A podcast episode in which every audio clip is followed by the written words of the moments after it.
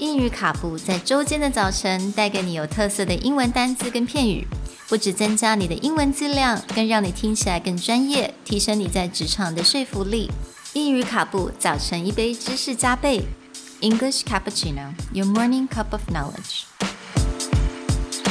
Good morning, everyone, Good morning. and welcome to another English cappuccino.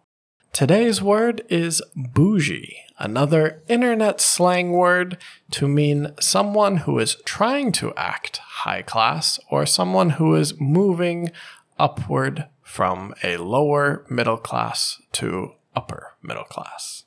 It is spelled B O U G I E. 所以今天的这个单字，它其实是在形容人。那这个单字它蛮有意思，它其实是从另外一个字延伸过来，另外一个字就是 bourgeois，它是一个法文的意思，也是中产阶级嘛。那 bougie，那延伸过来之后，它就在形容某些人，他非常。用尽各种的方式尝试着，好像他是一个 higher class 的人，但是其实呢，他只是一个很普通的平凡人。 As Sherry said, bougie comes from the original meaning of bourgeois, which actually stands for middle class. So, a lot of times when someone is described as bougie, we're moving from middle class to upper middle class in the way that someone spends money or the lifestyle that they're living. So, a lot of times they'll describe someone as a person who always shops at Whole Foods or eats at fancier restaurants is trying to be bougie. 那我们就用一个 example 来解释一下好了，在那个 Urban Dictionary 它有一个 example。 That girl with a Louis Vuitton bag and designer glasses complaining about the expired coupons at Target is bougie.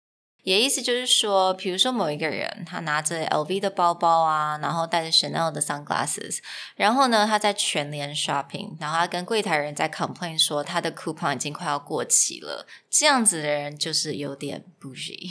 Right. So it's that contrast between someone who seems or appears as they're living a high class life, but maybe they only have a middle class ability to spend money. And so it creates a kind of strange contrast. We hope that this word bougie, among other Friday words, are helping you with your internet slang and colloquialisms. We'll see you guys out there. Bye. Bye.